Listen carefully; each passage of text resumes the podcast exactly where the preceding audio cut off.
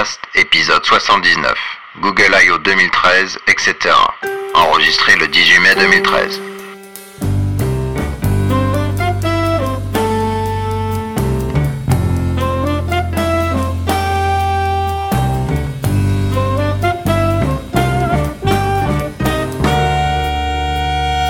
Euh, bonjour et bienvenue au Cascodeur épisode 79. On on enregistre le XX mai, j'ai écrit, donc c'est le 17 mai. 2013. Et puis euh, 2013. Et puis euh, ça y est, on a Antonio, dis donc. C'est qui ça? Yes, I am. C'est ouf. C'est un nouveau casque Ouais. C'est Ouais. c'est le monsieur qui était perdu dans les méandres de Devox, des jugs, du JCP, euh, des livres, des machins, et qui revient petit à petit à la vie. Donc bonjour les Dis gens. heureusement que ton projet secret, il est pas arrivé à, à Friction parce que je sais pas comment t'aurais fait. Mais n'en parle pas parce qu'il y aura peut-être une V2 qui elle va se faire. Mais Ouais. on en reparlera. Ah bon Ah De bon. quoi Là, c'est secret. Oh, oh, le teasing à deux balles là. Euh, donc c'est Antonio, il travaille pour euh, pour sa pomme Yes. Et Euh, pas, et moi, pas je pour m'appelle- Apple. et pas pour Apple. ouais. Moi, je m'appelle Emmanuel, euh, je travaille euh, pour moi aussi, mais surtout pour Red Hat. Moi je m'appelle Guillaume et je travaille sur le projet Groovy euh, chez euh, Spring Source VMware Pivotal. Spring Botal. ouais, Pivotal normalement. Mais officiellement qu'au 1er juin en théorie. Ah, Je suis encore un VMware, d'accord. techniquement parlant. Non. Et moi, c'est Vincent et je travaille euh, Pour pour, le projet XWiki et Pour la société euh, XWiki SAS. Good. Bon, ça fait longtemps, limite. J'ai l'impression que ça fait une éternité. Ah là, bon Tant que ça C'est un peu Ouais, long, ouais, une éternité, demi-. Une demi-éternité. Euh, alors, Ça, ça me fait penser à, à ma fille qui, qui compte 1, 2, 3, euh, 1180, après elle continue, euh, infini, infini 1, infini 2. Ah, moi, Ah ouais, ah, moi il faisait quand 1, c'est 2, mais- 3 beaucoup. C'était pas mal. Ce qui est plus correct mathématiquement. Euh, bon, c'est bien parce que je l'ai pas trop préparé cet épisode, c'est les autres qui ont bossé. Donc ça voudrait dire que normalement je vais pas trop parler. Bon, ta gueule. Ça. Alors on va d'abord faire des retours sur les conférences. Alors une auxquelles euh, certains ont été, et puis une auxquelles où on aurait aimé aller. Et bizarrement, on a plus Alors- de choses à dire sur celle où on aimerait aller que celle où on a été. c'est clair. Donc euh, Mixit Guillaume, tu y étais? Et oui, je suis allé à Mixit, contrairement à l'année dernière où malheureusement j'ai pas pu y aller. Euh, cette année, j'ai pu y aller. Et euh, ben, Mixit, c'est une petite conférence bien sympa, très bien organisée, très chaleureuse, avec euh, plein de gens, bah, vraiment sympa quoi. Et j'ai vraiment beaucoup beaucoup apprécié cette conférence.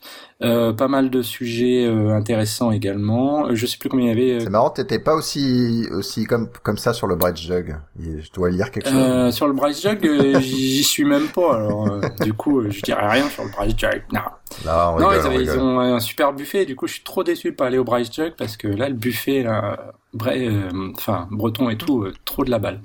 Ah, c'est vrai, c'est vrai. Il ah était ouais, bien, c'était- ouais. C'était génial. Et donc ouais, Mixit, bah, très très bien organisé. Il y avait pas mal de, a priori des aussi là qui aidaient à la l'organisation, euh, enfin on va dire euh, euh, guider les gens, etc., les accueillir et tout ça. Donc ça c'était aussi très très bien fait. Les locaux sont sympas. Et puis bah il y a eu un super repas speaker. On a mangé des bonnes petites spécialités lyonnaises du coin, donc ça aussi c'était sympa. Au niveau des sujets, bah il y avait pas mal de sujets. Alors j'en ai pas vu beaucoup parce que moi j'en avais euh, déjà deux rien qu'à moi. avait deux, un hands-on et Voilà. un truc, non Euh, donc moi j'avais fait ouais un- les nouveautés de Groovy et puis un hands-on euh, où je où je où je montre avec plein de petits exemples de code, je réponds aux questions, on avance comme ça. Enfin c'était assez assez sympa. Euh, Qu'est-ce que j'ai vu? J'ai vu Kotlin par une des développeuses de Kotlin, alors, qui parfois au niveau des comparaisons avec Groovy, avec Ceylan, qui est pas toujours euh, tout à fait, on va dire, euh, correct ou euh, bon. Après, je veux dire, on a, on a tous un biais euh, fatalement pour pour sa propre solution. Bah parce qu'on connaît mieux. Bah, on connaît mieux aussi, mais bon, c'est vrai que des fois, c'est ouais, des fois, tu, elle va, enfin, elle va prendre un, argument en disant ah ben dans euh, Groovy ou dans Célon, euh, ils font comme ça, mais en oubliant de dire qu'on peut aussi faire autrement et faire comme ce que fait Kotlin, tu vois. Donc bon, c'est pas, dans, dans l'ensemble, c'était bien, c'était quand même bien présenté. Elle, faisait aussi un hands-on, mais là, je, je, je l'ai pas vu celui-là. Sinon, ce que t'as pas dit, euh, ce que t'as pas dit, Guillaume, c'est que Mixit, c'est initialement euh, un jug qu'il a créé, Oui. puisque c'est le Lyon Jug. Donc c'est plutôt, collaboration euh, pas mal, parce avec euh, le CARAC et l'association Agile euh, ou quelque chose comme ça euh, du coin aussi. C'est Ouais. un jug et une asso Agile.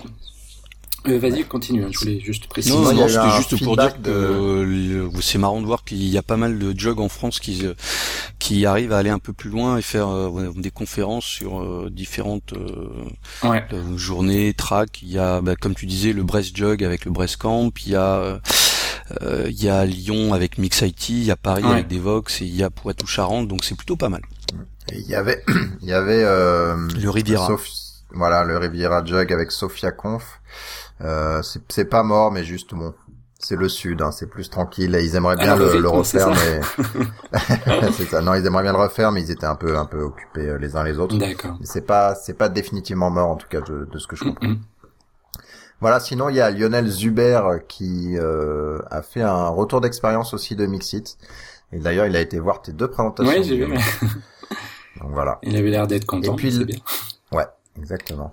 Et puis euh, l'autre euh, conférence, euh, c'est Google I.O. qui est la... Alors c'est un peu comme euh, WWDC de d'Apple. C'est une conférence orientée développeurs, mais où ils font pas mal d'annonces aussi euh, sur leurs nouveaux produits, etc. Donc spécialement le premier jour, il y a beaucoup d'annonces euh, générales. Il y avait une keynote de forcément trois heures et demie. Ça devait être long. Ouais. Tu m'étonnes. Et ils ont toujours l'habitude de- d'offrir des beaux cadeaux aux participants. Et là, cette Voilà. année, le beau cadeau, c'est le Chrome, Chromebook euh, Pixel, là, leur euh, espèce de laptop euh, avec, euh, enfin, un disque dur Rikiki et qui fait tout sur le cloud, mais avec un Ouais, écran euh, Air, Super euh, Retina hyper cher d'ailleurs. et qui coûte, je crois, c'est 1500 ou 1600 dollars. Et donc chaque, euh, chacun des 6000 euh, visiteurs de la conférence euh, a son euh, Chromebook. Donc c'est quand même plutôt sympa, quoi. Voilà, sinon il y a pas mal de gens qui essayaient les lunettes, euh, les, Google, Glass. ouais. Donc on a vu pas mal de photos euh, de, de gens avec leur euh, un sourire et des lunettes. Ah, j'avais cru comprendre, j'avais cru comprendre justement qu'il n'y avait pas eu d'annonce à partir sur les Google Glass. Euh, je sais pas s'il y a eu Mm. d'annonce, mais il y avait des lunettes Ah, en qui démo, se baladaient. en démo, euh, Ouais, qui se baladait en démo. Il n'y a pas eu d'annonce particulière lors de la keynote. Euh, après, il y a eu des sessions aussi sur Google Glass, par exemple comment hacker euh, Google Glass, euh, mettre Ubuntu dessus, etc. Il y a eu euh, des petites choses sympas. Ils ont parlé aussi du SDK, je crois. Euh, ça devait être hier. Euh, donc il y a des choses, euh, mais pas vraiment d'annonce dessus, je crois. Et comment on fait marcher le terminal euh, dans ces lunettes après Alors là, je sais pas. Faudra demander à, tiens, à notre ami Didier, là, je l'ai vu en photo avec euh, Google Glass, donc euh, peut-être qu'il Ouais. saura. Mais j'ai cru comprendre que les Google Glass ne pouvaient pas quitter euh, le Pour le territoire moment, US. Oui, jusqu'à Ouais, présent, ouais, euh, c'est interdit. Alors je sais pas pourquoi d'ailleurs. Est-ce que c'est euh, Google qui dit ça ou c'est euh, légalement euh, au niveau des États-Unis, on n'a pas le droit de sortir ce produit-là en particulier? Je sais pas. Mystère. Ouais. Mystère Good Deal. Eh non, c'est autre chose. C'est ça. Bon, Alors, sinon tu nous ouais, fais un. Alors, euh, Petit résumé des trucs, annonces. Euh, donc euh, là, il y a quelqu'un d'ailleurs qui a rajouté dans les show notes ce petit détail-là, mais qui est quand même intéressant. Euh, sur les euh, 50 milliards de revenus de Google, en fait, il y en a quand même 43 milliards qui représentent euh, des revenus venant de la pub, de toute son, de, enfin, des Google AdSense, AdWords, etc. Donc, ce qui est quand même assez, euh, assez énorme, quoi. C'est moi qui l'ai mis parce que je trouve que c'est ouais, je trouve que c'est complètement fou. Le, le business euh, modèle actuel est complètement dingue. Tout est Ouais. basé ouais, sur la pub. Euh, les gens vendent plus rien, on, tout est gratos et on met de la pub partout, Partout. et ça rapporte 44 milliards à Google. C'est hein. incroyable. Alors ensuite, dans les annonces, on va commencer par Android. Donc Android, là, euh, ils sont arrivés à 48 milliards d'applications installées, donc c'est plutôt pas mal, pour un total de 900 millions de téléphones activés. Et ces derniers temps, c'était quand même un million de téléphones par jour activés, ce qui est quand même assez énorme. Ah donc ils sont à 48 milliards d'applis Ouais, installé alors que Google, euh, Apple venait Apple c'est 50 bientôt vient, là, vient d'annoncer 50 milliards, ouais. Donc, Il y a une euh, grosse ouais. différence. Ça a bien Ah, rattrapé. ça a bien hein. rattrapé, carrément. Ouais, enfin 40, grosse mi- différence 48 de deux milliards. milliards, Attends, quand 48 même. milliards de daubes, c'est pas, c'est pas génial. Ouais, Non, ouais, non, c'est- j'exagère, j'exagère, mais la finition de beaucoup sont est vraiment, laisse vraiment à Oui, mais désirer si quand tu même. regardes celles qui sont les plus téléchargées, qui doivent faire de toute façon le gros des 48 milliards, c'est celles qui sont aussi de meilleure qualité peut-être. euh, souvent. hein. Possible. ouais. Donc euh, bon, Euh, c'est c'est difficile de comparer. Il faudrait voir vraiment des, des graphes. euh, puis c'est pareil, comment euh, évaluer la qualité euh, d'un store par rapport à un autre. Bon, mais c'est vrai bon, euh, on a souvent l'impression que sur iOS, les, les applications sont d'une meilleure qualité. Après, quand les développeurs arrivent plus facilement à faire un petit peu de, à mettre de beurre dans les épinards, ils peuvent passer un peu plus de Ouais. temps aussi à fignoler. Moi j'ai les deux, hein. j'ai deux tablettes, j'ai l'iPad et Android, donc je peux bien comparer les deux, je le fais, je Ouais. fais tout le temps. Il y a quand même une grosse différence encore entre les deux. Euh, ouais. Moi, je trouve moins dans le sens où euh, les applis que j'utilise le plus souvent, bah, ça va être, euh, je sais pas, de chez Google, de chez Facebook, de chez Twitter, etc. Et puis, elles marchent très bien, aussi bien sur une plateforme que sur l'autre. Donc, j'ai moins, euh, ouais, j'ai mon- moins cette impression-là parce que au, au quotidien, avec les applications, que ouais, si tu prends des bonnes, impacté. ça va quoi. Mais je, je, je comprends. Une autre nouvelle aussi intéressante, euh, qui va faire aussi écho un peu à nos discussions sur les mailing lists des cascodeurs sur Eclipse versus euh, IntelliJ IDEA, c'est que euh, ils viennent de sortir Android Studio, un IDE pour Android basé sur IntelliJ IDEA et non plus sur Eclipse. Alors je trouve ça quand même Voilà. euh, assez euh, fort, quoi, parce que après changement. Ça faisait quelques mois qu'ils étaient un peu silencieux, Ouais, euh, ouais. apparemment, dans, le- dans l'univers Eclipse. et les gens se demandaient ce qui se passait. Ouais, Et- bah, j'ai pas compris un truc, c'est euh, c'est eux qui sortent ou c'est ou c'est euh, JetBrains qui sort? Alors ils ont travaillé avec JetBrains dessus, mais c'est euh, eux qui l'ont euh, qui l'ont développé quoi, bon, en Ah, collaboration. mais c'est- JetBrains qui le porte parce que j'ai vu que JetBrains avait annoncé hier la nouvelle, je sais plus comment elle s'appelle, nouvelle version EAP, la 13 Ouais, là, Ouais. et dedans c'est que sur Android quasiment. Euh, Donc c'est la c'est les- ça là Non, c'est la même non, chose ou c'est autre chose Le studio c'est euh, c'est quelque chose au-dessus de de la version Community euh, 13 EAP là de. Enfin moi c'est pas la community, c'est c'est moi je te parle pas de la community, je te parle de la. Non, mais ce que euh, eux ont annoncé JetBrains, IntelliJ IDEA 13 EAP, c'est la version euh, pure euh, Community Edition avec leur support Android qu'ils avaient déjà, mais qu'ils ont fait évoluer aussi pour euh, travailler Ouais, avec Google lié, sur ouais. Android Ouais. Studio, qui est au-dessus euh, de euh, EAP 13 Community Edition. Donc, Ouais, sauf que Google c'est pas a fait Community, le mais boulot, ouais, ok. mais en collaboration avec JetBrains pour fignoler et, euh, et faire euh, tout ce qu'ils voulaient faire, quoi. Ok, Mais donc c'est bien porté par Google. d'accord, il y a en bien deux trucs. hein, Ok. Et donc, Je crois, je, je crois ils les avaient euh, aussi payés. Enfin, Ah, peut-être après, qu'ils les avaient payés un peu pour faire aussi des développements. hein. ouais. Après, je Côté- peux pas dire, euh, je sais pas exactement euh, comment. je, je suis pas dans les cordons de la bourse là. En tout cas, c'est intéressant, c'est que bon, ça fait quelques temps que les gens euh, râlent un peu de la euh, de la qualité de la du corps cœur d'Eclipse euh, parce que IBM euh, retire euh, euh, régulièrement des ressources et puis les autres sociétés qui font partie du consortium et qui utilisent l'IDE ne, ne remplacent pas forcément. Donc c'est vrai qu'il y a moins de développement au niveau du cœur de la plateforme. Euh, et après, Eclipse, c'est quand même un univers avec plein de plugins flexibles, etc. Et du coup, un peu fouillis. Et il y en a qui euh, qui aiment pas trop ça, notamment, je crois, les gens de côté euh, côté Google euh, étaient pas super forts pour bien faire marcher leurs plugins avec avec ceux des autres euh, en bons citoyens. Et donc finalement, c'est peut-être un modèle qui leur va mieux, où ils ont euh, un univers un peu plus euh, tour, euh, pas tour d'ivoire euh, au Ouais. sens négatif, mais tour plutôt que bazar, C'est cathédrale. euh, c'est comme. Apple versus euh, versus Android un peu aussi. Enfin même même s'ils ont changé maintenant. Ouais. Ouais. Pouvoir tout contrôler de bout en bout et pour avoir une expérience utilisateur maximum, ouais. Mais c'est vrai que au départ, tu vois, ils ont dû faire le choix Eclipse. Ah bah Eclipse c'est euh, the ID euh, standard utilisé par euh, 75% des développeurs. Et finalement, bah, ils se rendent compte que pour avoir une meilleure expérience euh, développeur sur l'IDE, bah, ils arrivent à faire des choses euh, plus euh, dans leur goût et plus finies avec IntelliJ IDEA. Et finalement, bon bah allez hop, on va avec ça. De toute façon, euh, ceux qui veulent faire des applis Android, ils suivront et ils prendront ça.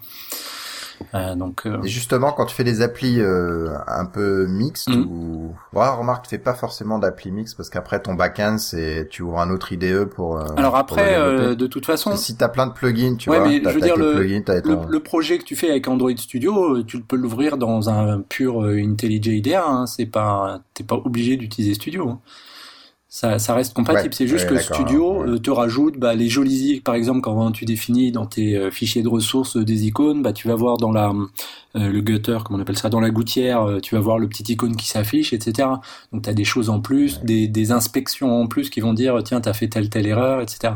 Et alors, et alors, est-ce que Guillaume, est-ce que c'est Ouais. juste euh, un effet marketing de dire je sors mon IDE ou est-ce que c'est, euh, est-ce que ça pourrait pas être IDEA avec un plugin Android soit fait par Google? Bah alors, c'est grosso modo le cas, à part qu'apparemment ils ont fait quelques petites modifications au niveau du workflow pour développer les, les plugins sur Android. Et mais je sais pas exact, enfin j'ai lu ça quelque part, mais je sais pas exactement de quoi il ressort. Donc c'est pour ça que Studio c'est pas un juste Community Edition avec un plugin, mais ils ont dû euh, changer un peu quelques petites choses, mais je sais pas exactement quoi. Vas-y. Emmanuel. Ouais, puis aussi il y a, tu, tu télécharges le truc entier qui est déjà préconfiguré, etc. Versus rajouter un plugin. Mais c'est c'est intéressant comme discussion pour nous développeurs parce que euh, on, on a tendance, en tout cas moi, euh, tendance à vouloir modulariser tous mes développements, faire plein de petits bouts avec le, Mhm. le minimum de le minimum de dépendance entre eux euh, pour pouvoir changer un truc par un autre, etc. Mais du coup, euh, ça pose la question de comment tu arrives à avoir une, une bonne expérience utilisateur quand tu fais ça. Parce que même si tu as la capacité à pouvoir plugger des choses, ça te donne pas l'expérience utilisateur bonne. Quoi. Et euh, c'est un sujet qui est... euh, moi, j'ai pas de réponse particulière, si ce n'est qu'il faut travailler dessus. Mais euh, ouais, c'est un sujet qui m'intéresse vachement. Mm, mm. Et euh, on voit que c'est pas toujours celui qui est le mieux, euh, qui a la meilleure architecture, qui est le mieux designé à la base, euh, qui va gagner du coup. Ah bah ça c'est c'est bien connu, c'est pas forcément la meilleure technologie qui gagne au final. hein. c'est ça c'est révélé euh, vrai à plein de niveaux. Là, et on voit, on voit qu'Eclipse a a des soucis. Euh, toi, le, le- il y a beau avoir la technologie, mais c'est beau l'OSGA, etc. Mais euh, au final, euh, ça marche pas si bien que ça. Ça, t'assure pas la compatibilité, notamment entre les tr- entre les choses. Quoi. Exact. Non. Ensuite, après Android, passons à Chrome. Euh, Chrome, ils ont quand même maintenant 750 millions d'utilisateurs. C'est quand même assez énorme. hein. Ça, euh, ça me laisse euh, sans voix. Euh, Groovy n'en a pas encore autant. C'est pour bientôt, l'année prochaine. au rythme, au rythme où on en est, on a encore le temps. Je, je vais prendre ma retraite. Euh, donc euh, c'est quand même assez énorme. Euh, et euh, donc apparemment, alors il y y a différentes annonces qui sont un peu liées euh, les unes aux autres. euh, mais euh, une qui a, alors euh, c'est lié à la recherche, c'est lié à, enfin quand je dis la recherche, Google Search, hein, je veux dire, pas la recherche fondamentale. Donc dans Google Chrome, on va pouvoir parler et faire de la recherche vocale et dire OK Google, cherche-moi tel truc et il va faire la recherche après dans Google Search euh, pour retourner les résultats. Euh, et il y a eu beaucoup de d'améliorations aussi au niveau de, de ce qu'est capable de faire euh, la reconnaissance vocale, euh, la, la compréhension des, des phrases, des questions qui sont posées, et il peut te répondre en français, en enfin je sais pas, en tout cas en anglais. Après j'imagine dans les autres langues, aux réponses, enfin te donner des réponses à tes à tes requêtes.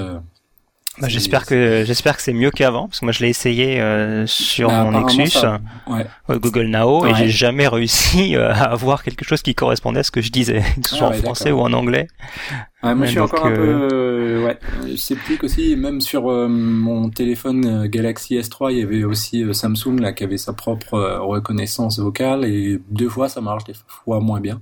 Mais apparemment, ils ont l'air de dire que ça s'est beaucoup amélioré et euh, des, des, des niveaux de reconnaissance bien bien améliorés et qui font que, enfin, c'est encore mieux que euh, ce qu'est capable de faire euh, Siri sur euh, iOS apparemment. Le truc, c'est que tant que ça marche pas euh, au moins 95% Ouais, Ah c'est ça. du temps, euh, c'est t'arrêtes. faut dépasser une barre ouais. Finalement, au final, tu dis bon bah, Ouais. je mets mon mot de passe, je tape sur le clavier, au moins ça. Ouais, c'est clair. Ouais, et puis ça marche uniquement euh, lorsque tu es dans un environnement sans bruit, etc. Quoi. C'est un Mm. peu, euh, c'est un peu embêtant. Ouais, et puis avec du réseau. Mais avec du réseau. Ce qui me fait penser à la, à la blague que je voyais où euh, un gars qui est dans le métro, euh, il y en a un autre gars qui est sur son téléphone avec Siri, il fait des trucs, euh, et puis il lui dit euh, delete all contacts. Ouais, il passe devant, il fait delete all contacts. C'est bon ça. non, non, non, non, non, non. Aborte, aborte. Et, Ok, la suite. Et puis ils ont reparlé aussi de leur euh, nouveau format euh, d'image, de vidéo avec euh, WebP et tout ça, euh, qui permet d'avoir des, des compressions bien plus élevées et sans perte de qualité. Ouais. Ils ont parlé d'un format V9, hein, c'est l'évolution. Ouais, de- euh, donc aussi bien pour les images pour que ce soit mieux que JPEG et euh, pour les vidéos pour que ce soit mieux que le H200, je me rappelle jamais, c'est 264, c'est ça? 224, non 264, ouais. Euh, donc à par- sur le par rapport à H264, euh, même rendu, euh, même qualité de rendu pour un bit rate euh, beaucoup plus bas et, euh, et pareil, je crois que c'est euh, 30% de, de, de diminution de, de taille. Donc il y a pas mal de choses là-dessus qui ont bien bien avancé. Par contre, à voir euh, quel va être le support dans les autres navigateurs aussi, mais bon. Ensuite, euh, et euh, vu qu'on parlait aussi, euh, on mentionnait Google Now. Google Now aussi a pas mal euh, évolué, euh, aussi avec des nouvelles cartes. Alors j'ai pas trop la liste. Il y a une histoire de, de reminder, de, de rappel, euh, où on peut avoir des, ses propres rappels dans, dans Google Now, des rappels vocaux même. Donc c'est lié aussi justement à la, au progrès qu'ils ont fait au niveau recherche vocale. Ensuite, Google Wallet. Euh, on va pouvoir s'envoyer de l'argent dans son Gmail. Tu es dans Gmail, euh, tu, tu prends un de tes contacts et pof, tu lui envoies de la- de l'argent avec Gmail. C'est Ouais. rigolo. C'est littéralement un petit icône. Euh, comme vous, avez, vous appuyez pour euh, avec sur le trombone pour euh, rajouter un attachement, là il y a un petit dollar. Et vous cliquez et après je sais pas, j'ai pas vu l'interface, mais en gros euh, vous dites je veux mettre 20 dollars, envoyer 20 dollars à cette personne et littéralement ça va faire la transaction. Ouais, c'est assez cool. Ça me rappelle un peu, enfin euh, moi moi, j'ai un pote euh, qui bosse pour euh, Western Union et je discutais de ça avec lui là euh, bah, hier soir et c'est assez marrant parce que j'ai l'impression que euh, ce qui s'est passé avec Apple euh, et l'iPhone ou les Nokia et les Samsung euh, ils, ils se sont pris une grosse claque euh, par une boîte qui faisait autre chose. Bah j'ai l'impression là que Google euh, vu qu'ils touchent à tout, là ils sont en train de mettre le doigt sur, sur tout ce qui est argent. Enfin ils PayPal, le font déjà depuis un petit bout de temps, mais les PayPal, les Western Union, etc. Je pense qu'ils s'attendaient pas à Google. Et j'ai l'impression que là, ils vont, ils vont encore, euh, ils vont encore faire un, un sacré truc. Moi, ils commencent à me faire peur, en fait. Et en fait, il n'y a Ah. pas que qu'à ce niveau-là, par exemple, tu vois, là, ils ont sorti le- leur appli Google Hangouts, donc qui était, qui est une- finalement une sorte de, alors il y avait des, des rumeurs de Google Babel, etc. Donc c'est, euh, je pense qui qui en est ressorti, c'est Google Hang- Hangouts, qui est une appli euh, justement qui fait euh, le, du messaging euh, euh, cross-platform, parce que c'est pas que euh, Google Talk et chat et tout ça juste sur dans Gmail ou dans un client à part, mais ça va marcher également sur iOS et euh, peut-être un futur support d'ailleurs de SMS, et ce qui fait par exemple de l'ombre à euh, Apple et son iMessage, à euh, comment ça s'appelle WhatsApp, Viber, etc. Donc on voit qu'ils sont en train de travailler sur différents différentes plates, enfin ouais pas des plateformes mais différents domaines sur lesquels ils vont vraiment beaucoup concurrencer d'autres Ouais. bah, d'autres personnes qui travaillent sur ces Et de ce domaines-là. que j'ai compris, bah après ils étaient obligés d'avoir une messagerie un peu la iMessage pour pour Android. Ouais. Mais ce qu'ils ont fait, c'est qu'ils ont essayé de d'unifier tout. Donc ce qui s'appelait avant Gtalk, Ouais. euh, ce- euh, voilà, euh, euh, le Google Hangout, j'imagine historique, Voilà, etc. Tout ça a été unifié. Exactement. Et du coup, on aura euh, bah, des messages, des vidéos, enfin des hangouts tels qu'on les connaît, etc., etc. Donc on va voir. euh, je moi, je suis pas pas un grand fan de la hangout euh, personnellement, mais je trouve que c'est un peu fouillé Moi, je suis- euh, dans le. Moi, dans je suis, l'historique. moi, j'aime, j'aime bien, ça va, ça me va dans le concept. Ce que j'aime moins, c'est le- la partie web de ça. Euh, j'aime bien voir mon, mes, mes clients, euh, mes clients sur des applications natives euh, ouais. et pas sur des pages web. Mais Google Hangout, par exemple, Ah. quand tu le télécharges sur Android, c'est pas une appli. euh, Enfin, c'est une vraie, c'est une vraie appli, par exemple. Mais c'est Ouais, ouais, sur, mais sur téléphone effectivement peut-être. dans euh, dans. Mais là, tu peux l'installer sur Chrome. C'est qu'avec Chrome, tu peux l'installer Ouais. comme une appli, leur, leur une appli native. Sauf que je, doute que tu puisses la séparer de Chrome, mettre dans un espace virtuel différent, euh, toi sur ta machine, etc. Ouais. Et euh, du coup, ils ont abandonné XMPP, qui est un standard qu'ils avaient. Ah ouais, alors ça c'est c'est énorme. Enfin, c'est Ouais. énorme en négatif, je trouve. Ouais, c'est c'est, euh, bizarre. Parce que tous les clients qui existaient que tu utilisais euh, pour ton Gtalk, euh, bah voilà, tu, peux plus, tu pourras plus utiliser. Ouais, du, du coup, il va falloir écrire le, La librairie sur leurs qui va nouvelles bien. API. Donc pareil, Google Reader où ils avaient abandonné euh, ça. De ce que j'ai compris, euh, il n'y a pas plus de support RSS dans, dans Chrome. Mm. Bref, euh, les standards, euh, ça les intéresse plus.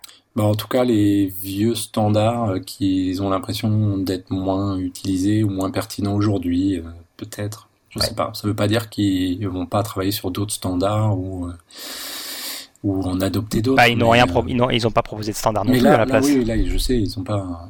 Enfin, voilà, je veux pas leur donner des mauvaises intentions euh, particulières, hein, mais c'est vrai. Bon, c'est vrai qu'on a l'impression que c'est une. Il faudrait voir, euh, ce qui serait intéressant de voir, c'est est-ce qu'ils fournissent des API pour l'ensemble des actions possibles avec un Gauss? Pour que tu puisses créer Ouais, tes le propres API. sur Google+. Ouais, donc c'est ça, donc, donc Ouais, je doute que je doute que ce soit le cas. Hangout, Sur Google Hangout, en tout cas la version qu'il y avait dans Google euh, il y avait déjà des API euh, pour pouvoir interagir avec Google, A- Google Hangout. T'en as quelques-unes, mais est-ce que t'en as suffisamment Elles sont suffisamment riches pour que tu sois capable toi de créer euh, une appli, euh, une appli qui, Et- une appli riche par exemple, qui, enfin une appli euh, native qui utilise? Et ça, je sais pas parce que justement, en tout cas, cette API euh, à laquelle je fais référence, je crois que c'était euh, pour enrichir le Google Hangout à l'intérieur de Google Hangout, mais pas euh, pour Ah oui, pas pour la manipuler Google Hangout lui-même. Mm. Ouais. Ensuite, on va faire un, tu fais une petite accélération? ouais, ouais, ouais. 5, mais c'est minutes parce max. on, ouais, chacun Bah, rajoute Google, parce qu'on discute. les aime bien, Ah, voilà. Euh, Il y a un nouveau design de Google Plus avec des colonnes, avec des super fonctionnalités euh, d'amélioration de photos automatiques, avec euh, style euh, HDR, avec du euh, de la retouche euh, de la peau euh, pour pas que tu vois que t'es plein de boutons partout. Euh, il est capable de faire des gifs animés euh, quand tu tu sais tu fais euh, cinq photos successives d'un truc euh, en espérant qu'il y en a une de bien et il te fait des gifs animés de, de ces trucs là. Non. On va pouvoir faire des lolcats. Ouais, des lolcats. Euh, aussi lié à Google Plus, là ils ont sorti, euh, ils en avaient déjà parlé avant de leur Google Plus euh, Signing, donc on, on peut utiliser, euh, comme on peut faire avec son identité Facebook ou Twitter, utiliser Google Plus pour ça- pour se, se connecter à différents services. Euh, Mais ça, ils avaient déjà un Google euh, account, tu pouvais faire ça déjà. Ouais, mais là, je crois que ça va plus loin. Alors moi, je suis pas un expert en single sign-on et compagnie, mais en tout cas, euh, ça permet aussi de euh, de le faire euh, cross-platform. Euh, tu peux le faire, tu te tu te logs euh, quelque part. Enfin, j'ai vu qu'il parlait de cross-platform, euh, donc j'ai l'impression que tu peux te loguer quelque part et euh, il te reconnaît. Il sait que, enfin oui, si t'es logué, il te reconnaît forcément. Bon, je je sais plus. Faudrait recreuser un petit peu là. Ensuite, Google Maps, ils ont montré la future nouvelle version de Google Maps. Alors, elle n'est pas encore euh, dispo pour tout le monde, mais qui est un peu une fusion finalement euh, avec euh, Google Earth. Et en fait, tu peux voir même la Terre de, de je sais pas combien de, de 30 000 km de hauteur. Même la visualisation des nuages en temps, réel. Et ils ont réussi à faire des trucs assez chouettes au niveau euh, vous savez là quand euh, on se balade dans les euh, par exemple dans un monument et qu'ils ont plein de photos faites par euh, les touristes et tout ça qui ont été uploadées pour cet endroit-là ils ont ils, ont été capables d'analyser toutes les photos pour faire un peu comme du street view à l'intérieur du monument. Par exemple ils montraient la la comment ça s'appelle le, le- la basilique Saint-Pierre à Rome euh, où en fait ils arrivent à naviguer à l'intérieur de la basilique, euh, mais en fait au travers, ils ont fait de la reconnaissance 3D au travers du, du bâtiment en fonction de toutes les photos que les gens ont uploadées. C'était assez impressionnant. Ensuite, euh, là j'ai un petit truc sur euh, Android, mais lié aussi euh, à la, la, la ouais, localisation, donc euh, à Maps. Il y a des nouveaux services. Par exemple, un service pour ce de, de, de positionnement GPS qui est beaucoup plus rapide et qui consomme beaucoup moins d'énergie. Les développeurs Android pourront faire du geofencing, c'est-à-dire définir des, des zones géographiques Ouais, genre quand vous sortez de chez vous, faites fait quelque chose, etc. Ouais. Et euh, là, bon, c'est plus Android et moins. Enfin, si c'est aussi lié quand même au, au mouvement, c'est euh, de l'activity tracking. Donc, comme ceux parmi les cascodeurs qui ont un petit gadget Fitbit, par exemple, pour euh, détecter les mouvements de marche, de course, etc. Euh, et ben en fait, ils intègrent ça dans euh, dans Android. Donc euh, ensuite, qu'est-ce que j'ai pas dit? Google Hangouts, on en a parlé. Peut-être focaliser sur le, le code. Donc il y a, il y a Compute Engine Ouais. Et PHP pour App Engine. Donc sur la partie, euh, la part, donc après euh, la partie euh, plus orientée cloud, effectivement, euh, au niveau des, si je vais mentionner quand même Google Play, euh, le service, euh, vu que c'est aussi ce qui est utilisé à partir de, du Chrome Web Store et Android bah, Play Store. Euh, donc il y a un service de gaming qui est euh, tout nouveau et qui va concurrencer le ce que faisait iOS. Euh, le service de musique type Spotify, tu vas développer où tu vas dépenser 10 dollars par mois et tu auras accès à un méga catalogue euh, de, de titres euh, de musique. Et Google Play for Education, où en fait euh, tu vas pouvoir, si tu es dans une université, une école, etc., pousser euh, des applications pour tes étudiants. Et donc pour se recentrer effectivement plus sur l'aspect euh, cloud, leur plateforme Google Compute Engine qui euh, fait euh, concurrence à AWS, au IaaS, etc., avec des super performances comparées à, à l'escargot Amazon, c'est enfin ouvert à tout le monde et non pas juste les gens qui étaient invités avec des options de disques persistants, des options de routage avancé, du billing aussi plus fin, à la minute ou 10 minutes au lieu de l'heure. Et euh, côté Google App Engine, il y a deux, en particulier deux grandes nouveautés. Ils, ils supportent un nouveau langage. Alors après euh, Java, enfin après Python, après Java et les langages de la JVM comme Ruby, ils supportent également, roulement de tambour, PHP. Donc PHP c'est le nouveau langage pour Google App Engine. Moi, j'attends Cobol. Et c'était euh, la feature euh, réclamée le plus euh, par les utilisateurs de Google App Engine. Et toujours sur Google App Engine, ils ont rendu le service de Data Store disponible de manière indépendante et externe à Google App Engine. Donc moi, je peux faire une appli sur Cloud Foundry et taper dans le Data Store de Google App Engine. Et aussi, euh, toujours sur App Engine, il y a un TCK maintenant euh, qui euh, codifie en fait ce que c'est que la plateforme App Engine et qui fait que quelqu'un pourrait, euh, et donc il y en a déjà qui l'ont fait, euh, pourrait faire son propre App Engine, euh, développer une appli pour App Engine et le déployer sur une plateforme qui serait compatible avec ce TCK-là. Donc c'est... Ouais, donc on a, Ouais, vas-y. pour le coup, on a travaillé avec eux euh, là-dessus, parce qu'on a un projet qui s'appelle Cape Dwarf, qui, euh, qui est là pour simuler euh, justement les API euh, Google App Engine, pour pouvoir prendre ton appli Google App Engine et la faire tourner sur JBoss ou sur OpenShift, etc., etc. Et donc euh, Alech euh, a travaillé avec les gens de Google. euh, Ah, c'est lui qui a connais. j'ai vu son nom dans les comments. Connais pas les détails, mais ça m'étonnerait pas qu'il y ait un Ludo euh, que je l'ai pas connaît, vu, euh, non, il y a un- pourtant c'est lui qui, euh, qui a pointé euh, le premier sur euh, le TCK, mais j'ai vu deux personnes, Alech et un autre, et c'était pas Ludo. Du coup, je me dis, ah tiens, je vais voir Ludo dans les commits, mais il y était pas. Donc, Ah. Ou alors peut-être dans des plus vieux commits, je suis pas remonté très très loin. Ouais. Voilà, Ok. Google I.O., plein de choses, assez sympa. Voilà, plein de choses. euh, Bon bah ça bouge. Hein. Ouais. C'est bien. Alors on va, on va tourner à retourner à Java. Alors en attendant, pendant ce temps-là, dans le monde Java, eh ben Java 8 est retardé. Non Donc euh, ce que ce qu'e- qu'explique euh, Mark Reynolds, c'est que euh, avec tous les problèmes de sécurité qu'ils ont eu, il y a des équipes qui se sont focalisées là-dessus et du coup qui n'ont pas pu avancer sur le reste, notamment sur euh, Les lambda, les streams et tout Ouais, ça. voilà. Notamment sur euh, le- les lambda. Et donc, euh, ils ont pris en gros trois mois dans la vue. Et donc, ils se sont dit, ouais, mais bon, faire une release en décembre, c'est pas bien. Donc, on va donner euh, premier trimestre de 2014. Donc, on était censé l'avoir en mai ou juin. Ouais, voilà. Quoi. Et on l'aura plutôt finalement début 2014. Mm, Voire bah là, en mars, juillet, hein, un truc comme ça, ouais. Bah, premier trimestre. Ouais. Ouais. Mais c'est bien, on dit premier trimestre, mais en général, c'est souvent à la fin des trimestres quand on Bah, parle de premier 31 mars, trimestre. quoi. voilà. Et euh, du coup, euh, ils vont peut-être peaufiner certaines choses, mais l'idée c'est pas de rajouter des nouvelles fonctionnalités. Donc Jigsaw restera sur euh, JDK 9, etc., etc.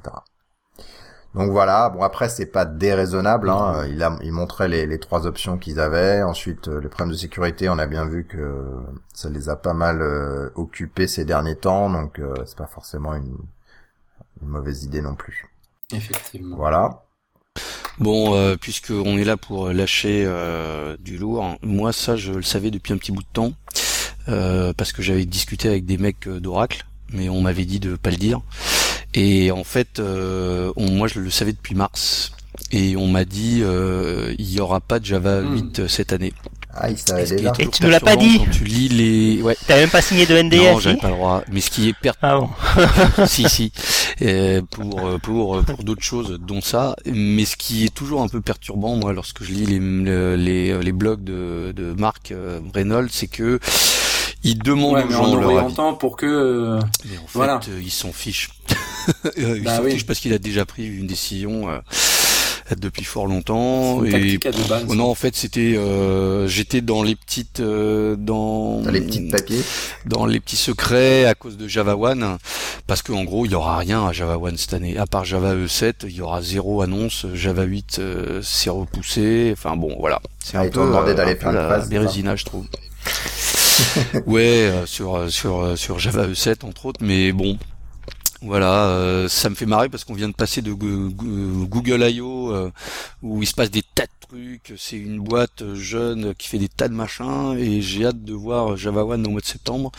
Mais tout de suite, ça Oui, fait un alors peu moins après, euh, rêver, Java Google, One en euh, ils ont, 2013. ils ont fermé Google Reader. euh, bon, bref. Ah il y oui, a c'est aussi pas tout rose qui se non plus. dans le hein. négatif, C'est pas tu tout vois. rose non plus, bien sûr. Bien sûr, mais là, on parle quand même de, du langage Java. Enfin, tu Enfin, vois, ouais, mais on pourrait- mais- débotte et que Oracle, euh, Notre cœur de métier, quoi. Ouais, mais si tu étends à, à, à la plateforme Java, et s'ils avaient arrivé à trouver, je suis sûr que tu trouverais plein d'actualités, plein de trucs sympas, nouveaux qui se font aussi, tu- que, que tu pourrais avoir à Java One, à mon avis. Oui, mais pas Sun, enfin pas Oracle. Mais le langage. Oui, même. Axel, justement. C'est-à-dire que l'écosystème, c'est-à-dire ce que faisait Sun avant avec euh, vraiment pousser l'écosystème et pas seulement leur truc. Exactement. Comme Oracle, c'est plutôt on pousse notre Ouais. truc et puis éventuellement on en met un peu de l'écosystème. Ouais. Bon bah là, euh, Ouais, c'est bien dommage. c'est compliqué. Voilà. Du coup, euh, en parlant de sécurité, ils ont décidé de renommer les, enfin de changer leur stratégie de nommage des sous-versions Ah de du JDK. Alors non, ils reviennent pas à 1.6. Ah bah, grosse 1.7, annonce. 1.8. Grosse annonce. Au lieu de ça, ils font un truc imbitable, j'ai rien capté. Donc si quelqu'un peut m'expliquer. Ouais. Ouais, alors donc un c'est pour les, les updates. Alors je, enfin, c'est pas que j'ai compris, hein, je, je dis ce que j'ai, ce que j'ai cru comprendre. Euh, donc les, les updates de Java SE, euh, en fait, ils vont. Alors il y a des histoires de multiples de 20, de multiples de 5, de Oui, ça. impairs. Attends, juste alors avant ça, c'est parce que en fait, à chaque fois qu'ils avaient affaire à un patch de sécurité euh, qu'on appelle communément à l'arrache, du coup, il fallait qu'ils ils utilisaient une, une version. Avant, ils laissaient une ou deux versions de différence au, au cas où ils avaient ça, mais comme ils s'en sont tapés euh, quatre ou cinq d'affilée, ça a foutu la zouille. Et du coup, quand ils disaient, bah, j'ai fermé ce bug-là qui sera disponible dans la version euh, underscore euh, 14. Finalement, avec les pages de sécurité, ça devient la version euh, 17, et du coup, euh, c'était euh, confus, etc. Donc, au lieu de trouver une solution euh, plus naturelle du genre, bah, on utilise un numéro supplémentaire ou bon, Ouais. bref, non, au lieu de ça, Z. des multiples de machins. euh, Donc les, les, les updates euh, limités, c'est des multiples de 20. Quand il y a des, des patchs euh, critiques, ce sera sur des nombres impairs et en rajoutant des multiples de 5 à la dernière version limitée. Et après, attends. Euh... Ah non, mais c'est... ouais, Mais ils vont, ils vont réaliser un, j'ai- un- j'ai- Vas-y, j'ai le résumé sous les yeux, 75 à mais j'arrive 80. même ils vont réaliser un framework en open source pour calculer les versions. Ouais. Ouais, non mais c'est clair. Et alors, et parce qu'en fait, ils se disent bon, on pourrait résoudre le problème avec un nouveau système de versionnage, mais quand on a juste changé le nom de la boîte de Sun à Oracle, on a pété euh, les applications dont Eclipse. Donc non, on va pas changer le, la méthode de de numérotation du, du JDK avant JDK 8. ouais. Mais donc du coup, euh, voilà, ce qui peut arriver en fonction de l'arrivée des, des patchs euh, critiques, etc. ben, on va avoir euh, 7 update 40, 7 update 45, tout va bien, 7 update 51. Ah oui, merde, il y a eu un problème de sécurité. Ensuite 7 55. Enfin, il n'y a pas de, de vraiment de suite Et logique. pourquoi 47 il est pas pris alors? Bah, ça parce que lui, il capté. est pas un multiple de 5, mais, mais et, et, et que c'est pas un... Bah, sauf si peut-être il y avait 7... Euh, peut-être que s'il y avait 7 patchs critiques à faire, peut-être qu'on pourrait aller à 57, mais je suis pas sûr. Ou alors... Ouais, bon non, mais je, je veux pas extrapoler parce que je vais peut-être dire des conneries. alors je- Bon bref, c'est enfin, pas en clair. tout cas si c'est impair, c'est un patch de sécurité. Et je crois que ça a l'air d'être commun dans la communauté des gens de sécurité de faire des patchs impairs pour la sécurité. Bon. En tout cas, si quelqu'un de Oracle euh, entend ce podcast et qu'il a compris, on veut bien lui faire euh, une interview de Ouais. 40 minutes pour qu'il nous explique ça, en euh, fait. cet algo. Parce qu'en plus, Moi, ça va preneur. péter ma veine, ça c'est évident.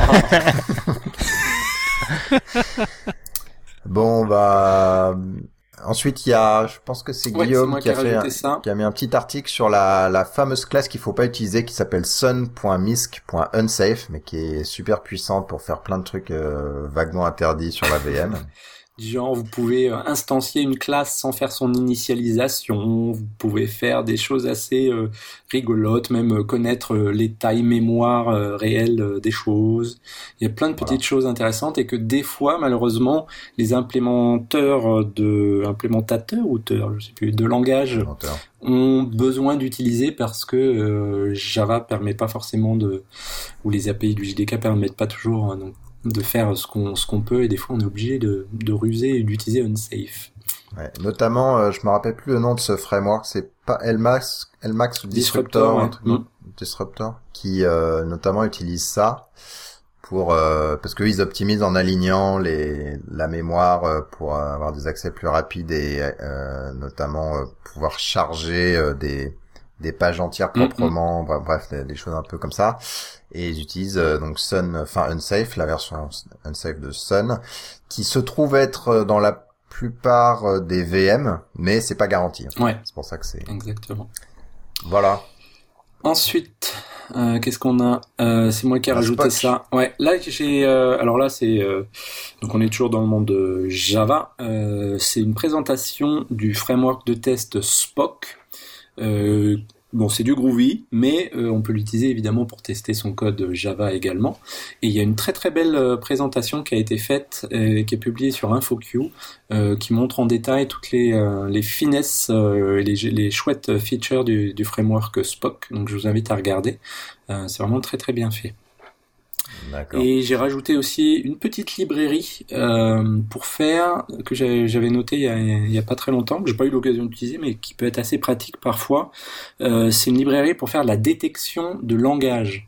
Donc si vous avez euh, voilà des, des documents qui vous viennent euh, ou dans des Le langage humain. du langage humain, langage, ouais, de, de, de langage humain, et, et il a une- un très bon, très très bon niveau de, de détection, euh, plus de 99% de beaucoup de langages euh, européens, aussi bien que que de l'arabe, que du chinois, que du japonais, etc. Voilà. Donc ça peut être très Après, utile. plus ton texte est long, euh, plus t'as de chance, quoi. Mais Ouais, certainement. toujours Oui. ça le truc. Et euh, ouais, je me demande si ça fait le Klingon aussi, du coup. Euh, je sais pas. je sais pas. Voilà, on va passer au framework et plateforme. Mhm. Et donc la grande nouvelle, c'est que alors Java SE c'est en retard, mais Java E on a retardé de six mois, je crois initialement, mais bah, là maintenant c'est fait, c'est approuvé. Euh, toutes les specs sont Ça finales, sort et c'est vide, il y a rien dedans. mais c'est sorti. Mais c'est sorti. Mais est-ce que ça vaut le coup Oh, de remettre à jour les bouquins sur. Java E EE oui, et en plus, Ça fait je- du business pour Justement, le certains. mien va sortir au mois de Ah. juillet. Euh, tu, tu me donneras 10% de tes royalties hein, pour le plug que j'ai fait pour ton bouquin. Oh là je là. des 10%. ouais. Donc euh, il y a quand même des utilitaires de concurrence pour Java E qui j'ai pas regardé moi si c'est utile ou pas. euh. J'ai pas regardé non plus, c'est la 196, hein, Non, c'est ça, ou 236. 296, je sais plus. Oh là, bon bref. Mais t'écris pas un Euh, bouquin j'ai là-dessus. J'ai pas regardé non plus, non. Non, en nouveauté, vous allez voir mille et un blogs sur les nouveautés Java E7. C'est l'API de client de Jacques CRS. Ouais. Euh, on a simplifié JMS2. Yes. Et une API de batch. Voilà. Et puis après, c'est des trucs assez mineurs quand même. Ah, si, il y a l'API Donc, JSON pour le processing. Oui, Oh, JSON P. ouais. ça, ça, ça me fait marrer à chaque fois le, 3, le non, ça y nom, euh, l'acronyme JSON P. Oui, euh, le nom est pas super. En fait, ils veulent se, euh, vous savez, en XML, on a JAX-P et JAX-B pour le pro- processing et le binding. Là, ils viennent de faire JSON P et pour Java E8, ils vont faire JSON Mhm. Ouais. pour le binding euh, JSON. Donc, ils ont gardé le P et le B, mais c'est vrai que c'est pas très, pas très Bah, heureux comme nom. JSON. Donc, euh, si vous utilisez déjà, déjà Java E6, euh, bah, c'est c'est des additions intéressantes parce que chaque spec finalement a eu quand même des, des petites additions mineures, euh, notamment euh, validation des méthodes pour bin validation. euh, dans Java persistance, il y, a, il y a pas mal de petits trucs supplémentaires aussi, etc., etc. Euh, mais bon, c'est vrai que si vous venez d'un autre univers, ça va pas vous changer la et en termes d'évolution. C'est Mm, ça qui va vous faire basculer. Voilà. Non, il faut il faut savoir que Java E7, on a démarré il y a trois ans et demi. C'est, enfin voilà, je trouve que c'est un petit peu décevant euh, quand même. Il y a pas il y a pas grand. Si tu bossais toi au lieu d'écrire des bouquins. Bah ouais, t'as plus le temps de contribuer finalement avec tes bouquins. voilà. Sinon, euh, donc euh, JBoss AS, vous vous rappelez, on a dit que ça allait être renommé, qu'on allait faire un vote, tout ça. Bon, ça y est, on connaît le nom, ça s'appelle Whitefly, euh, mouche sauvage, littéralement. Euh, Mais ça ressemble plus à une euh, libellule, je trouve, le logo, non? Non mais oui, bah oui, on n'a pas, on n'avait pas faire une mouche à merde en logo quoi. Euh, voilà, mais si vous tapez Whitefly et vous cherchez des images, vous allez plutôt voir un Transformers. Et dans euh, Wikipédia, ils disent qu'apparemment ce Transformers-là est plutôt... euh, comment ils disent Plutôt déjà? méchant, Plutôt ouais. méchant, ouais. Pervers et tout ça. Alors je me suis dit, tiens, c'est marrant. euh, J-Boss qui choisit un nom de Transformer un peu space. Un peu louche, quand même. Voilà. Mais on n'a pas acheté le, le la trademark Transformers. voilà. Euh, ce qui intéresse. Mais donc Wildfly, Alors, c'est la community, euh, JBoss reste pour le pour le AP, c'est Alors ça? voilà, donc JBoss, le nom reste pour euh, les produits euh, Red Hat orientés middleware. Donc on aura JBoss Application Platform, etc., etc. Euh, Whitefly, c'est juste un renommage de ce que vous en, vous connaissiez sous le nom de JBoss Application Server, JBoss AS. Euh, c'est littéralement le, la, le- la continuité en termes de développement. Aujourd'hui, on n'a pas changé les noms de domaine, par, enfin, pardon, les noms de package ou des choses comme ça, donc c'est mostly compatible, on va dire. Euh, on a la prochaine version de Whitefly, elle doit sortir aujourd'hui ou demain, c'est une version alpha, la 8, donc alpha 1. Et on a un planning pour délivrer, je crois, fin novembre, euh, la version finale avec Java E7 dedans, euh, un nouveau framework web qui s'appelle Undertow qui sait faire du synchrone et du l'asynchrone, enfin NIO tout ça quoi. Euh, Hibernate, on a fait pas mal de- d'optimisation de perf, etc. Donc les gros les gros sujets c'est Java E7 et euh, Undertow là, qui est ce nouveau framework euh, web. Et Undertow, ça veut dire euh, sous le, sous le doigt de pied non C'est c'est ça. Non, T-O-W, c'est pas le on- même. attends. S'il y a bien un truc euh, qu'on génère à Donf, c'est les noms. Alors, euh, je peux pas tout suivre. D'accord. Ah mais Wildfly, c'est joli, je trouve. En fait. Dit, enfin, dit comme ça, quand on pense pas à la bouche, Voilà. ça va. Mais donc on aura toujours un- une différence de numéro, c'est ça? Il y aura Wildfly 8 euh, est égal à JBoss 7 Euh, ça? Ça- Alors voilà, non. Alors ce qui va se passer, c'est que Wild, euh, Wildfly toutes les deux ou trois versions, ou etc. On va dire, bah, cette version de Wildfly, on va la productiser, donc continuer les développements de stabilisation, de QA, de choses comme ça. En créer une plateforme qui s'appelle euh, JBoss Application Platform. Et euh, Wildfly va continuer genre 10, euh, enfin travailler sur sa version 10, euh, 11 ou, ou 12. Donc il y aura une décorrélation entre les numéros, mais c'est vrai que quand on aura une version finale de Wildfly, il y a une chance sur X que ça devienne une version productisée euh, au sens Red Hat. Hum. Vous utilisez donc le même algorithme euh, qu'Oracle pour, euh, pour mettre les numéros de version. Non, parce que nous c'est aléatoire, c'est ça qui est bon. Euh, non, mais disons qu'il y a un projet communautaire qui a son, son versionnage, qui se trouve être en général beaucoup plus rapide que la version euh, qui est faite par Red Hat et qui dérive de ces sources-là. Ça a du sens. Mais c'est deux projets euh, différents au sens cycle de vie. Alright. Ok. Ensuite, il y a euh, Xavier qui, le monsieur qui a fait, qui, qui a fait Ivy, c'est un Français, je sais pas si vous saviez. Mais si d'ailleurs, on l'avait pas interviewé. Je sais plus, Ah, on l'avait peut-être pas interviewé. Hmm. On avait pensé à l'interviewer. Bref. Il a créé un, un petit serveur slash framework qui s'appelle Restex, Restix, euh, qui démarre euh, très vite et qui fait des services REST. Donc, euh, petit 1, ça permet de d'implémenter des services REST, mais il y a un certain nombre de petites choses intéressantes, euh, notamment donc en gros vous écrivez euh, votre classe qui est avec la méthode, vous le mappez un petit peu à la JAX-RS. Non, t'écris une spec en fait. Alors non, mais il y a, y a d'abord il y a le, le code en disant voilà ça c'est une ressource euh, avec un pass etc. Et ensuite vous écrivez une spec qui dit ben euh, si euh, voilà le si telle variable c'est telle valeur alors ce que je suis censé recevoir c'est tel message. Et à partir de ça le, le serveur il vous génère ben un serveur qui tourne, ensuite euh, une implémentation qui fonctionne, donc qui, qui appelle votre méthode, etc. Euh, les tests, une euh, une documentation euh, pour euh, vos Runtime, services REST, voilà, un moyen de l'utiliser, donc vous exécutez euh, à partir d'une d'une page web. Qu'est-ce qu'il y a d'autre? Ouais, Puis un petit shell, un petit shell euh, qui te permet de simplifier euh, pour tester euh, manuellement, je crois. Ouais, Qui, ok, qui te génère console, ouais, une console et voilà. Qui, qui- console d'admin monitoring, voilà. ça c'est en runtime, mais euh, il y a un petit shell aussi qui te permet de, de démarrer un serveur avec avec ton code euh, rapidement pour euh, en mode développement, je crois. D'accord.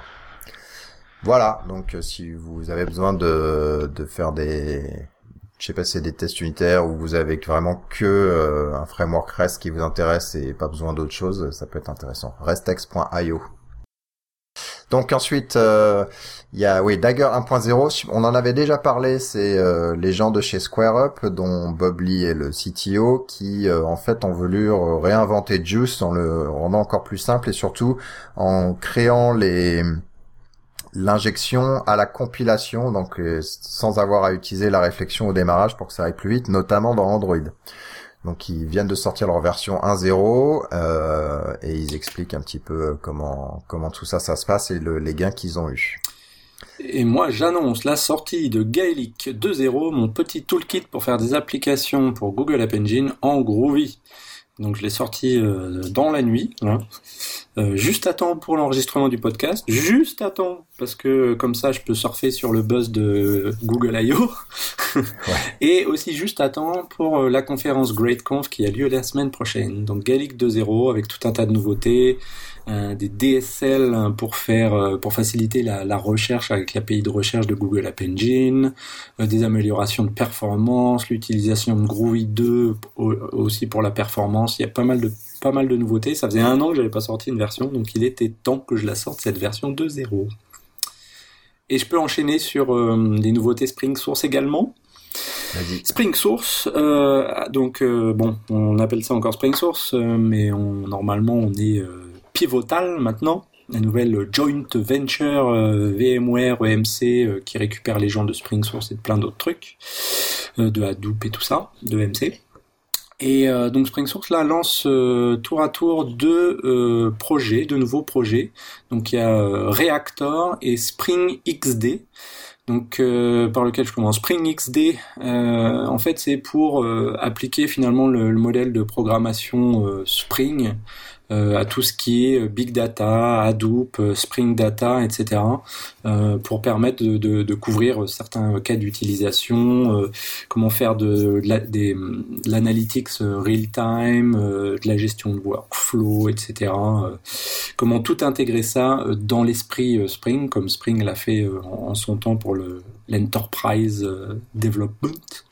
Et puis il y a Reactor. Un Reactor, c'est euh, un, framework, une librairie, un toolkit euh, qui permet de faciliter l'écriture d'applications asynchrones en fait, et qui va être aussi réutilisé dans euh, Grails pour faire euh, de la synchrone, euh, de la gestion d'événements, etc., qui va être réutilisé dans Spring Bash, dans Spring Integration, euh, et puis bah, dans Spring XD. Donc ça va être euh, un peu une fondation euh, pour euh, pour nous, en tout cas chez Spring Source Pivotal, pour faire toutes les choses autour de, de l'asynchrone, du real time, du big data et tout ça. Donc c'est quelque chose d'assez prometteur, basé sur le pattern Reactor, avec tout un tas de systèmes de dispatcher et tout. C'est assez sympa. Euh, c'est c'est vraiment quelque chose à à suivre en tout cas. Les codes futurs vont être trop faciles à lire. Ça va être génial. Non, mais justement, euh, bah, par exemple, tu sais, quand euh, on parle de callback hell pour les gens qui font du Node.js, euh, donc euh, cette manière d'imbriquer les fonctions, les, etc., où après ça devient un peu imbitable, bah là, par exemple, il y a l'implémentation de, de l'API Promise A+, là, comme elle existe dans d'autres euh, domaines en JavaScript et autres, donc euh, qui permet de, de chaîner plutôt que d'imbriquer euh, et de rendre le code imbitable. Donc il y a, il y a vraiment pas mal de choses très intéressantes. Euh, qui, et tout à l'heure, tu, parlais, tu parlais de Lmax euh, Disruptor et ça utilise aussi Lmax Disruptor d'ailleurs euh, sous, euh, sous le capot quoi. Donc un truc euh, ouais, à regarder de près si vous voulez faire de l'asynchrone. Euh, donc là, il y a la station internationale qui passe sous Linux. Ils étaient sous Windows avant, sous Windows XP. Et t'as même des Russes. Il y a même eu un virus dans l'espace. Et c'est un Russe qui l'a amené, hein. Ouais, c'est un russe qui l'a amené. Sur laptop. Sur son portable. Grave. Et surtout quand même la vidéo euh, du commandant euh, de l'expédition spatiale, là, le, le Canadien, qui a fait une vidéo euh, qui s'est filmé en train de, de chanter la chanson de David Bowie, Space Oddity. Donc là c'est phénoménal, c'est une vidéo. Ground control Major to. Major Tom. Pas mal. Ah, c'est Chris. Chris Hadfield. Chris Hadfield euh, et, euh, il chante plutôt pas mal moi je trouve c'est vraiment super Ah ouais, bien débrouillé et puis de voir le mec euh, flotter dans l'espace euh, tu vois la terre euh, toute bleue en fond j'ai trop kiffé cette vidéo à voir absolument Voilà. Je la Ouais. Sinon, dans le dans le même niveau euh, spatial, Patrick Chanezon va chez Microsoft. space Ah ouais. Non, mais allô Developer, developer, developer. Donc Patrick euh, qui a démarré sa vie chez Netscape, je crois, Netscape, ouais. fait un certain Ouais, nombre c'est de ça. choses, passé chez Google, passé chez, Ouais, chez vous, nous, hein, chez Sun avant. voilà. Et puis euh, là, il a décidé de pivoter, comme il dit, euh, pivoter mais euh, pour lui-même et d'aller chez Microsoft. Mhm. Et euh, bah, il... au moins quand tu lui parles, après peut-être que c'est un vieux cynique, je sais pas, mais au moins quand tu lui parles, il est, il est poussé par euh, par sa passion Ah ouais. et donc euh, quand il voit quelque chose qui, voilà, qui l'intéresse, euh, par exemple, bah, c'était euh, c'était l'approche euh, de Cloud Foundry notamment. Euh, voilà, il est il est allé voir les gens qui connaissaient là-bas en leur disant moi je veux absolument être développeur avocate pour vous, monter le truc, ça va être génial, etc., etc. Et donc il a fait ça pendant quelques années. Et puis là, avec le, le mouvement pivotal, il s'est dit je vais peut-être, euh, je, il, il a les choses de Microsoft, Azure, etc. l'ont intéressé, donc il décide de tenter l'aventure là-bas. Voilà, bah bonne chance à lui. Et du coup, on pourra peut-être faire un podcast sur les trucs Microsoft. Why not? Ah ouais Un de ces quatre. ouais. Un, un crossover, tu vois. oh là là Voilà, il y a Antonio qui se barre, parce qu'il genre, il a un métier, euh. un truc comme ça. Ah, puis il peut même pas répondre, il a déjà arrêté. c'est bon. Bon, ciao Antonio. Il y avait un article que Guillaume a mis sur les différents types de typage, qui essayait de résumer euh, Ouais. typage faible, fort, euh, typage dynamique, dynamique, typage optionnel, machin, tout ça. Il y a pas mal de choses Ouais. intéressantes. Il y a un super euh, cartoon aussi que j'ai bien aimé sur euh, comment visualiser euh, les concepts de, de lock, d'acteurs et de software transactional memory, avec des petits exemples de code en Ruby entre autres, mais c'est c'est plutôt sympa et bien illustré. Toujours dans les MISC, comme on dit, euh, le fourre-tout. Euh, oui, il y avait l'article de Jérôme, euh, Jérôme sur les API REST. Qu'est-ce qu'une API REST Jusqu'à quel point une appli, une API est REST ou pas Et une autre, un article de sur les euh, euh, comment ça s'appelle? Sur les euh, je cherche le mot enfin les, les moyens de les solutions de paiement oui en plus je l'ai écrit en français. Les solutions de paiement par exemple PayPal Stripe euh, PayMeal euh, etc et euh, Stripe ça a l'air super sympa on en entend parler euh, outre-Atlantique mais c'est pas disponible ici et donc là, il y a une, petite étude qui a été faite euh, sur euh, les différentes euh, moyens de paiement. Et donc c'est plutôt sympa pour ceux en tout cas qui font des, applications mobiles et autres et qui veulent intégrer le paiement dans leurs applications. Donc c'est Sébastien Arbogast, un copain qui fait ça.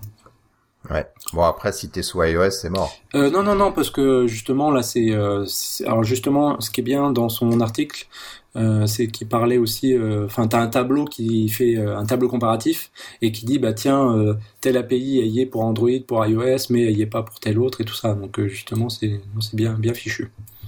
Parce que je crois que sous iOS, fallait leur filer 30% de, des transactions et du coup que tu passais plus ou moins par eux quand même. Ben, en en tout cas, si tu fais l'in-app purchase, ouais, mais ça veut pas dire que tu, tu peux pas utiliser euh, Ah, par ailleurs. euh, je- un- rappelait pas cette subtilité. Ouais, mais il faut, faut voir, hein, parce que sur iOS, c'est assez particulier, donc euh, tu, tu peux te faire rejeter ton appli euh, si tu n'utilises pas euh, in-app purchase, donc faut voir Ouais. comment c'est fait. hein. Mais bon, Ouais.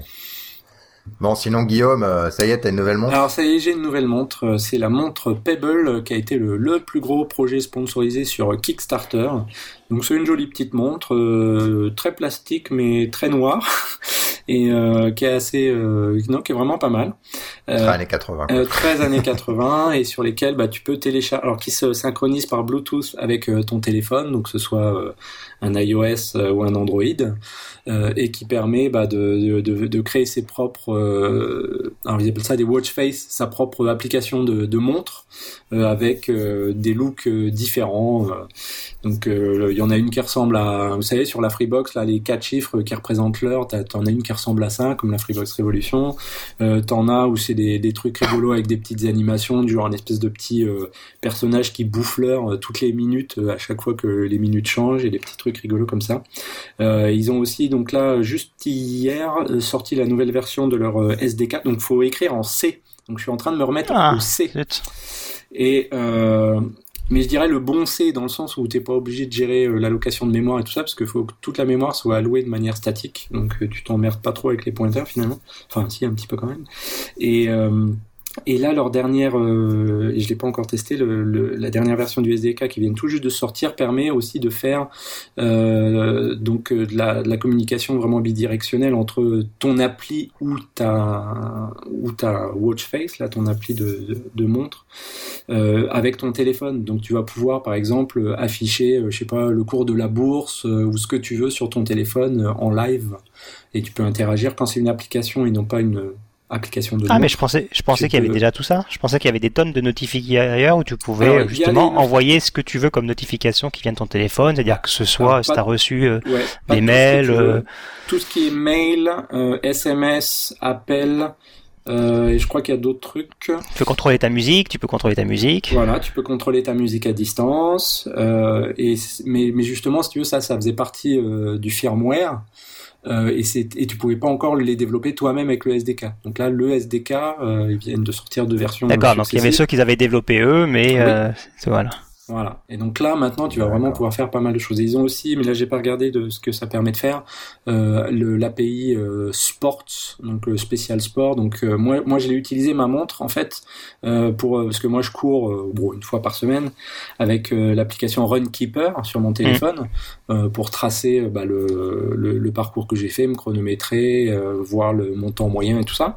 Et en fait, du coup, ça discute avec ma montre et je suis pas obligé de sortir mon téléphone ou d'écouter les messages qu'il dit toutes les cinq minutes euh, avec le, le haut-parleur et je peux regarder en fait sur euh, l'écran de ma montre ah bah tiens j'ai couru tant de tant de distance euh, à tel rythme et tout ça donc, ça, c'est une intégration qui existe déjà avec Runkeeper, c'est ça? Ouais exactement et toi tu vas pouvoir en développer toi-même et ils en ont toi qui habites à côté d'un golf euh, Mm. ils ont aussi vu, ouais. euh, Fricadie donc tu vas pouvoir Ouais. savoir où t'en es Ouais. par rapport à la distance de ton ça. trou et tout ça aucune connotation sexuelle hein, quand je dis ça donc voilà, euh, c'est très sympa euh, comme petite montre. Et là, je commence à me mettre à, à faire mes, mes propres petits trucs, euh, à faire du C.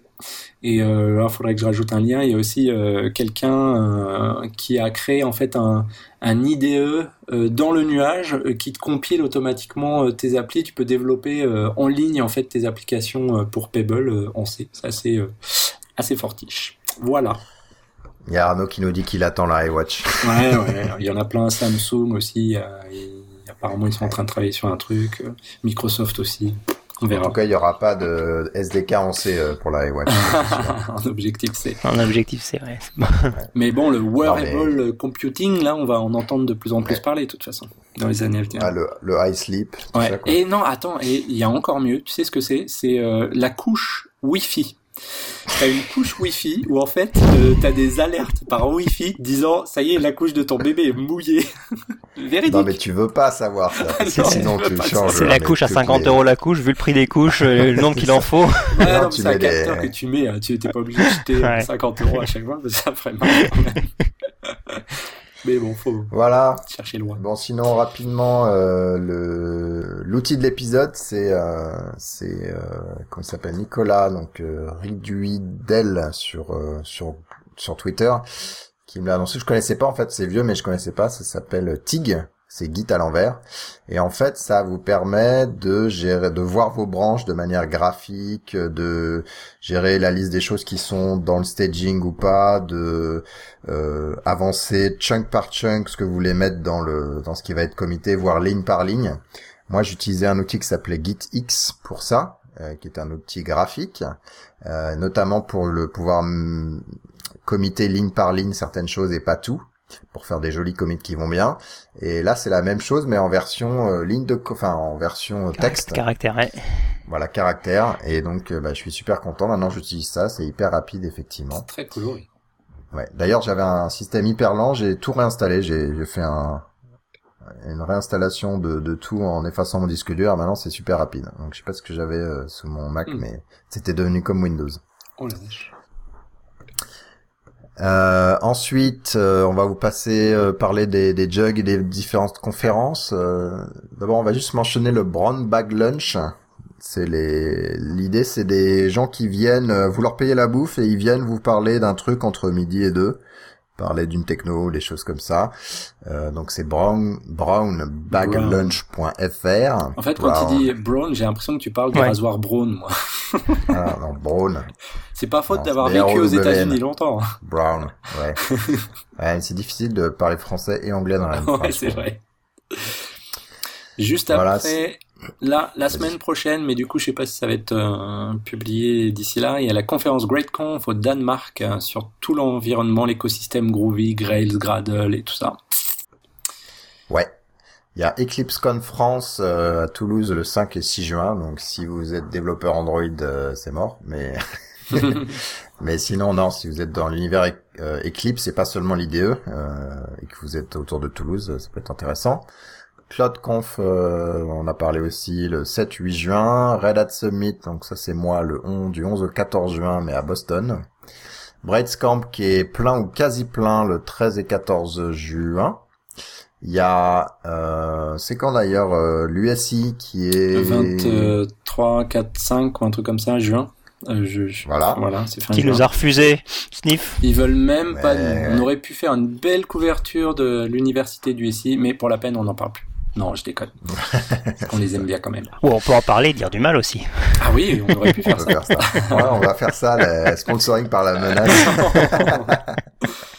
Donc bonne chance en tout cas à Octo pour l'organisation de leur conférence. Ouais. Euh, sinon, il y a DroidCon le 17-18 juin. Donc euh, sur euh, Android, j'imagine. Et puis Softcheck le 24-25 octobre à Genève, en espérant que cette fois il soit pas coincé par la neige. Si je me souviens bien, l'année dernière, ça avait été un peu compliqué. Ah oui. Euh, voilà. Super. Ben ouais, euh, merci de nous avoir suivis. Et puis, euh, ben, passez un bon mois en attendant de- d'en- d'entendre nos douze voix. Un gros bisou. si tout va bien, euh, on fera une, inter je ferai une interview de notre ami Rémi Forax Ah, la balle. semaine prochaine. Voilà. Donc, on va parler de trucs que je vais pas comprendre. C'est ça qui est bon. Et son défi, c'est de mettre de l'assembleur ou du bytecode dans le podcast. Oh la vache. Ça va faire mal. mal aux yeux, mal aux oreilles. Allez, ciao tout le monde. Bisous, bisous. Salut.